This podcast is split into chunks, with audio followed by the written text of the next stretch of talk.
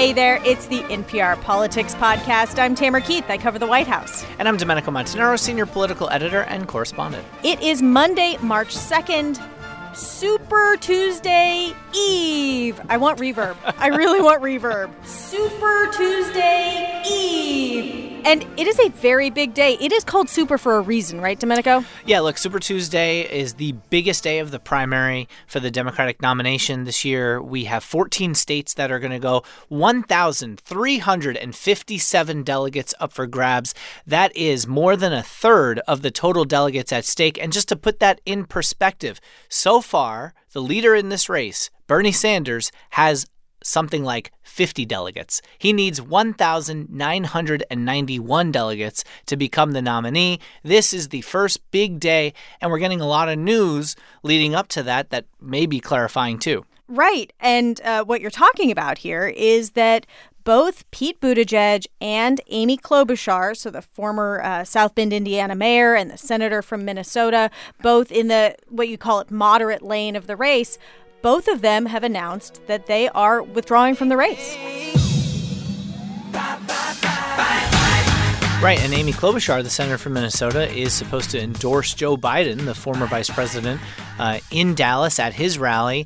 And this is a really big deal because there has been, for so much time in this race, a lot of these moderate, quote unquote, candidates who, you know, have really not stood out as the one person, the principal alternative to Bernie Sanders, who is clearly at this point the frontrunner, the Vermont senator, because of how well he's done in those three early states, how well he did with Hispanic voters in particular, and what that could mean for Super Tuesday. So having Buttigieg drop out and say he's firmly not in the Sanders lane, and for Klobuchar to drop out and say she's going to endorse Biden, now we're moving toward a lot of people getting behind Joe Biden, hoping that he can be the alternative to Sanders uh, if you're not comfortable with Bernie Sanders as the Democratic nominee. Well, as we are saying bye bye bye to Klobuchar and Buttigieg, I just want to talk about what they meant to the race. Let's start with Klobuchar. Yeah. Uh, she is someone who finished a surprising third in New Hampshire.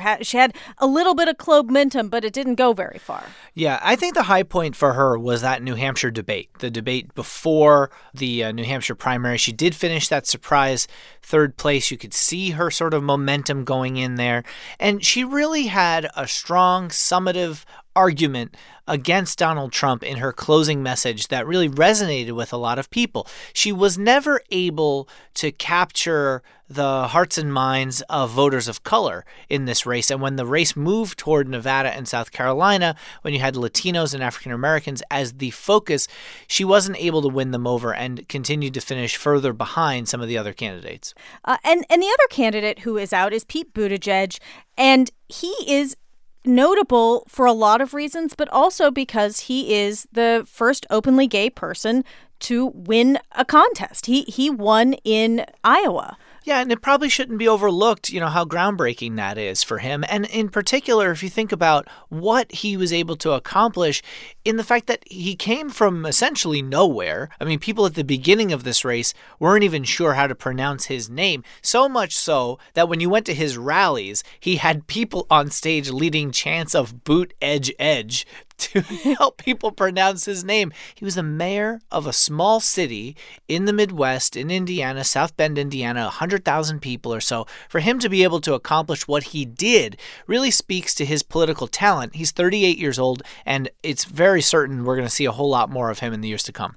All right, Domenico. So because this is a very special day right before Super Tuesday, and we have colleagues who are out all over the country following these campaigns around. We're going to do something a little different with this pod, and we are calling out to our friends on the road. Uh, okay, I I hear the sounds of what a gymnasium in the background. Asma Khalid, are you there? I am. We're not in a gymnasium, but we are on a college campus here in Houston, Texas. And uh, you are with the Biden campaign waiting for him to go on stage at a rally, is that right? That's right. He has two stops here in Texas today, in part because it's one of the most important states that's going to be voting on Super Tuesday tomorrow. So, Asma, how different does it feel, I mean, on the ground with the sort of momentum out of South Carolina? Do they really feel like they can use this to to push forward in Super Tuesday? Definitively so. And the endorsements are coming in right and left. Uh, our colleague Juana Summers confirmed that Minnesota Senator Amy Klobuchar is dropping out of the race. She'll be endorsing Biden at a rally later today in Dallas, Texas. Uh, Tamara, I know you also confirmed that Harry Reid, uh, former Senate Majority Leader, is endorsing him. I mean, there's just so much sort of, I guess, coalescing at this point around Biden as the most viable alternative to Bernie Sanders. And for a while, we did not have a clear sense of whether the moderate lane was actually going to coalesce behind anybody, and if that would certainly happen ahead of Super Tuesday when you've got more than, what, a third of all the delegates at stake. So I guess the question with all of the developments today, with, with Klobuchar out and Buttigieg out, does that support flow to Biden or does it not flow to Biden? I think that's the big question. I met a couple of young voters in their 20s yesterday at a Biden rally in Norfolk, Virginia. Their names are Hannah and Josh. Uh, by the way, they're podcast listeners, so shout out to them if they're listening to this episode.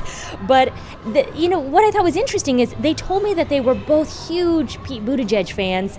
They were really disappointed that, he, you know, he was no longer going to be a part of this presidential process, but they ultimately are kind of torn on what way to go now. Most people out here are Bernie or Biden. Bernie or Biden. Yeah, it's definitely a Bernie or Biden. But I think a lot of people who are voting for Biden, we kind of joke about this. They're like closing their eyes and just voting for Biden because they think like this is the best opportunity we have to vote for to beat Trump. Is um, that what you feel? Yes. that was a long pause. So when she says that she's closing her eyes and voting for Biden, I mean, what does that mean? It suggests that there's not a whole lot of in her case, necessarily enthusiasm and and feeling that you're voting with your heart for Joe Biden. In fact, both of them said something I thought that was incredibly fascinating.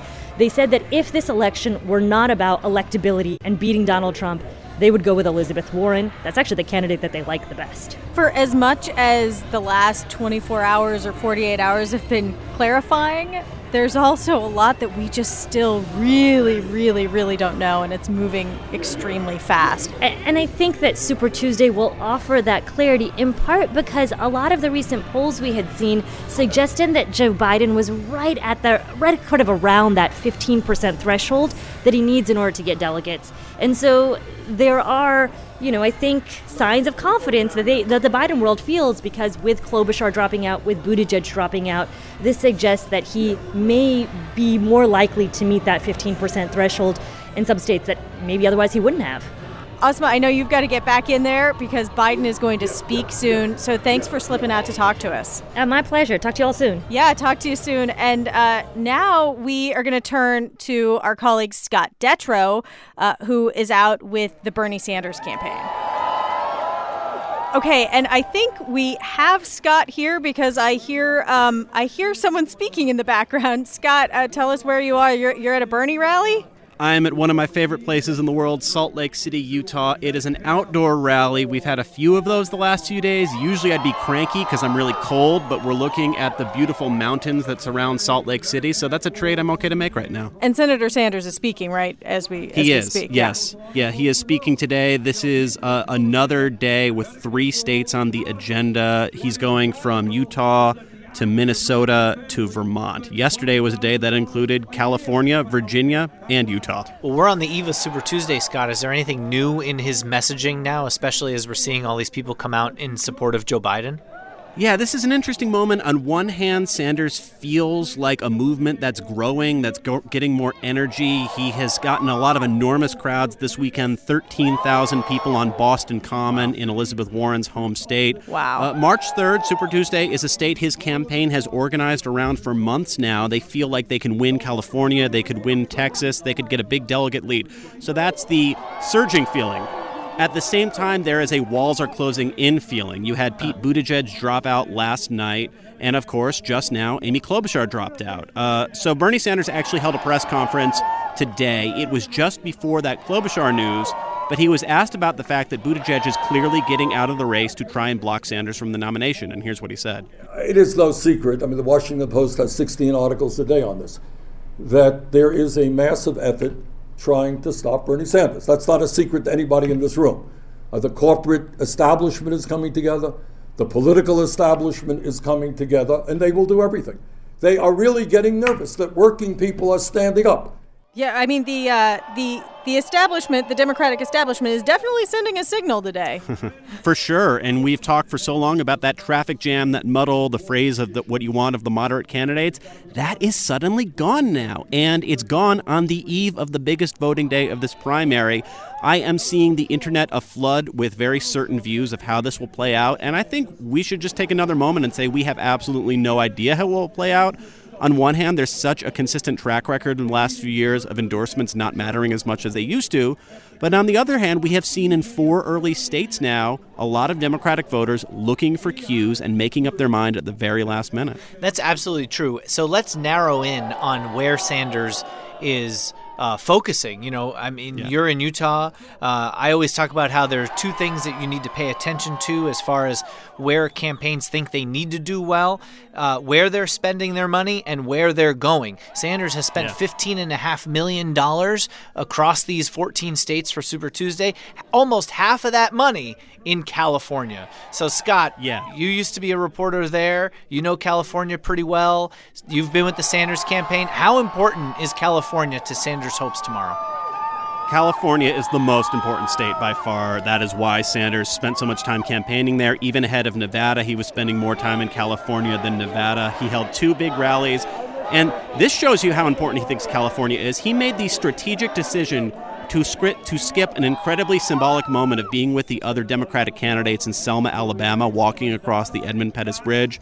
This is a campaign that talks about Martin Luther King Jr. all the time, and he risked maybe alienating black voters by skipping that event because rallying in California, in San Jose, and LA was so important.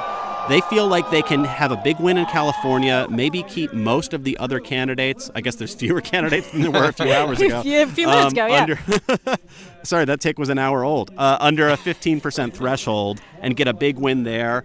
Texas, I would say, is uh, number two on the importance list. Number three is Massachusetts because they're spending a lot of time campaigning there suddenly in the last few days. We saw in 2012, we saw in 2016, if you beat someone in their home state, it's pretty hard for them to stay in the race. And then Utah does actually matter a lot to Sanders because both Utah and Vermont, the campaign feels pretty strong that they could possibly do so well here that they get all of the delegates. Even though these are smaller states on the scale of Super Tuesday, that's going to matter in the current environment of fighting for delegates. Because if you look at the other states outside of California and you think about, you try to game out a Biden surge potentially, mm-hmm. you know, you're looking at half of the states being significant African American populations in the Democratic electorate. You're looking at some other places that have a degree of moderate voters that could help Joe Biden. There's the chance that Biden and Sanders roughly split the delegates in a lot of the other places. But then there's California with its 415 delegates. If Bernie Sanders is able to run up the score with Latinos the way he was in Nevada, which is what I'm sure that they're probably banking on in many ways, mm-hmm. that he could net 100, 200 delegates over Biden and be really, really difficult to catch, right? All right. Well, uh, Scott, I know that as soon as that speech finishes, you have a plane to get on. Uh, yes. So we are going to let you run and, and finish covering that speech. I, I already missed one motorcade so far this trip. I, I luckily found my way back to the plane in time. But yes, it sounds like he's actually wrapping up. So I've got to pack my stuff and sprint to make the plane to go to Minnesota. Don't miss the plane. so I'll talk to you guys tomorrow night from Vermont. Yeah, or maybe very early Wednesday morning. Probably both. Probably All right, bye. Both. Bye bye. And we have more from our colleagues following around the candidates, but first we're going to take a quick break. Support for this podcast and the following message come from Uber. Uber is committed to safety and to continuously raising the bar to help make safer journeys for everyone. For starters, all drivers are background checked before their first ride and screened on an ongoing basis. And now, Uber has introduced a brand new safety feature called Ride Check, which can detect if a trip goes unusually off course and check in to provide support. To learn more about Uber's commitment to safety, visit uber.com/safety. Don't you feel better when you're prepared? Well, with the spread of the coronavirus, this is a good time to make a plan. I'm Allison Aubrey. NPR's Life Kit has a whole episode on what steps you can take to protect your family. Listen and subscribe to Life Kit. And we are back. And our colleague Sue Davis has been out following around uh, Michael Bloomberg. Hey, Sue, you're here. I am here. Here I am. Try, here I am in Washington D.C. trying to figure out where the heartbeat of America is feeling today. So wait, you are currently in the bubble on the road with Mike Bloomberg, but you are sitting in the studio with us right now. What happened? He, he, it's Super Tuesday and he's in a he's in Washington D.C. What is happening? I have been in the bubble. We have been traveling all across the South over the weekend, but today Michael Bloomberg is in Washington D.C. and in the greater D.C. area. He spoke this morning at AIPAC, which is the Israel lobby here in D.C. He's obviously a very prominent uh, Jewish former politician, and then current politician. I would say he's a current politician. I guess yes, he's a current politician. Not an office holder. He's not an office yeah. holder right now, but a former. He was former New York City mayor, and also tonight he's doing a Fox News town hall, another event that other Democratic candidates shunned in the in the course of this race. Huh. Okay, so we have already talked to Asma and Scott. They are following around Joe Biden and Bernie Sanders, who are both sort of treating this like a two man race at this point, in part because a lot of other people have dropped out in the last 48 hours. But uh, Michael Bloomberg, who you've been following, does not think that this is a two man race. No, he said in an appearance today in Manassas, Virginia, I'm in it to win it.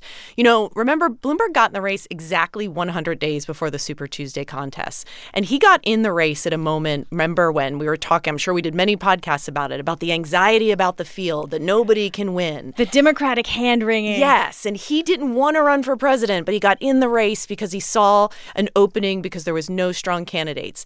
Well, we're living in a very different reality now coming out of South Carolina. Joe Biden looks really strong. Bernie Sanders has really strong performances in the other early states. And so there is this question going into Super Tuesday is like, what exactly is Mike Bloomberg doing in this race? And, and what voters is he competing for right now? Look, Bloomberg has spent hundreds of millions of dollars of his own money, and a lot of that on just the Super Tuesday states. What I'm wondering about is what does success look like on Super Tuesday for Mike Bloomberg? Has his campaign said anything about that? Because they haven't booked any ads yet post Super Tuesday. Clearly, they see an opening in some of the states that are up on Tuesday that Democrats don't normally go to, places like Oklahoma, Arkansas, Tennessee, states that tend to still be a little bit more centrist, more moderate, might have some of those disaffected Republicans that might be willing to cross party lines. And I did find a lot of those voters. I talked to uh, Trump voters from 2016 who said they already cast their ballots for Bloomberg in Tennessee. Uh, a lot of th- enthusiasm with him around North Carolina. North Carolina has a lot of retirees from the New York and New Jersey area, sort of more college educated, wealthier Democrats. And I am running a campaign for change, for sanity, for honesty, for inclusion, for compassion, and a campaign for human decency. So he does have sort of, I would say, a small core of people who are really excited about him. And then there's a lot of voters at his events who I just call like political tourists, right? Some of it is the uniqueness of having a big campaign rally in a place where candidates never come. And he's been on TV so much, you feel like you know him. Exactly. He's been blanketing the airwaves. It's like, I'm going to come out and see what this guy's all about. You've all heard the slogan, Mike will do it, Mike will get it done. And if you haven't, I've wasted an awful lot of money. I mean, question, people's kids are reciting his ads. Yeah, I mean, it, it's spending like we've never seen before. It's absolute saturation in some of these markets. And so the question is, is he a novelty to these voters? Is it like, let me see the, the, the, the act that's come to town? Or is he actually winning people over when they actually see him in person? Uh, so, one question that I've been thinking about a lot as we've been taping this podcast is polls are a snapshot in time. And most of the polls that we have right now have a snapshot before Saturday. You know, and there were a lot of polls, including our NPR PBS NewsHour Marist poll from a couple of weeks ago, that showed him in second place. I guess there's not a great way of knowing, but does it still feel like he's in second place? This is the thing. I mean, one thing to remember about polls, right? Like, look at South Carolina, where Biden had a blowout win that was not reflected in any of the polling going in. So I do think like people's votes change on a dime. There's the a lot of late yep. deciding. Yeah. So like, I think it's good to be skeptical, especially in a lot of these states where there's been maybe one poll, maybe two poll. Like, we don't Absolutely. have a lot of data out of Oklahoma. I will say, though, that it's hard for me to see a reality that Mike Bloomberg doesn't win a single Super Tuesday state and to be able to continue this campaign with a straight face as the candidate whose whole gamble is that you don't need to do the early states. I'm going to run a national campaign. Super Tuesday is the day that matters for me. And if you don't win any states, not one, then it kind of it weakens your own argument that you're the guy that can win in places that no one else can win. All right, well, uh, you need to get yourself headed in the direction of Florida. I'm off to Miami. Oh, such a rough life. Yeah. Um, and uh, and we have one more uh, colleague to call out to. So thank you, Sue. See y'all. All right, Domenico, there is one more stop on our Super Tuesday tour here, and uh, it's with Danielle Kurtzleben. Hey, Danielle. Hello. So you sound like you might be at an airport. You have been following Elizabeth Warren's presidential campaign. Is that what you're doing right now, too? Okay, first off, those are some good ears you have. If you can hear an airport in five seconds of background sound. Um, yeah, it just sounds like but- clinking. yeah, but by God, you're right. It was a, it was a safe guess. yes, that's true. That's true. We have been in. Uh, we just counted six states in 48 hours, including Texas twice. It's it's a lot. Wow. So anyway, yes, we are headed to California. We're at a layover right now. Uh, we are headed there with Massachusetts Senator Elizabeth Warren. And this past weekend, she did not do well in South Carolina, and Nope. her campaign put out a memo. Can you explain what their theory of the case is right now? Yes, they put out this memo. It's from Roger Lau, Warren's campaign manager, and it basically says this Listen, we know we haven't done as well as we expected or had hoped. Uh, and yeah, we might not be able to get the majority number of delegates and needed to outright win the nomination by the by the time the convention rolls around but you know what we don't think anyone else is going to do that either so we are essentially prepping and hoping for a contested convention. That is what they are thinking right now. And the thing is this it's not entirely wrong that there is a reasonably high chance, uh, if you look at, you know, 538 has some predictors about this, that, yeah, it's possible no one is going to get a majority. Yeah, I mean, though, the point is getting at least a lead, and it doesn't look like she even has a path to getting a pledged delegate lead at this point. And it feels like she's kind of after being, pardon the expression, a queen maker? I don't know, at the convention, you know, say kingmaker, but you never know who winds up getting picked out of this thing. And she's, you know, clearly wants to be able to have a cache of delegates on hand to be able to either you know, stick around in case there's a Bernie Sanders implosion, or to be able to give him enough delegates to get over the line. So you're out going to campaign events with her. Mm-hmm. How does the energy compare to other times in the campaign that you've been with her? Is there a feeling of people are still excited to see her, or does it feel deflated in some way? People are still very excited to see her. I mean, polling performance and primary performance doesn't really have, and I'm sure you know this from having been on campaigns before, Yeah. doesn't have much to do with how your core supporters feel about you. And people are still absolutely over the moon to get selfies with her, or photos, I suppose, to be more exact. Well, she certainly has high favorability still in the race. She, in our polling, was the top second choice across the board. The problem was that Bernie Sanders is one of the people who she's competing with. It's not clean that all of those supporters uh, would go to Elizabeth Warren or that all of Pete Buttigieg's would go to her or Joe Biden. It's not exactly the way these things happen for second choice. She's still very well liked, but her path right now is, uh, you know, fairly small. And all of those questions and more will be answered tomorrow night and as the results continue to come in. Domenico, thanks for being on this wild ride. Yeah, a lot of legroom here in the studio. Yeah. no worries about people reclining. All right, we will be back late tomorrow night, very late tomorrow night, with results. In the meantime, keep up with all the latest at npr.org. I'm Tamara Keith. I cover the White House. I'm Danielle Kurtzleben. I cover the campaign. And I'm Domenico Montanaro, senior political editor and correspondent. And thank you for listening to the NPR Politics Podcast.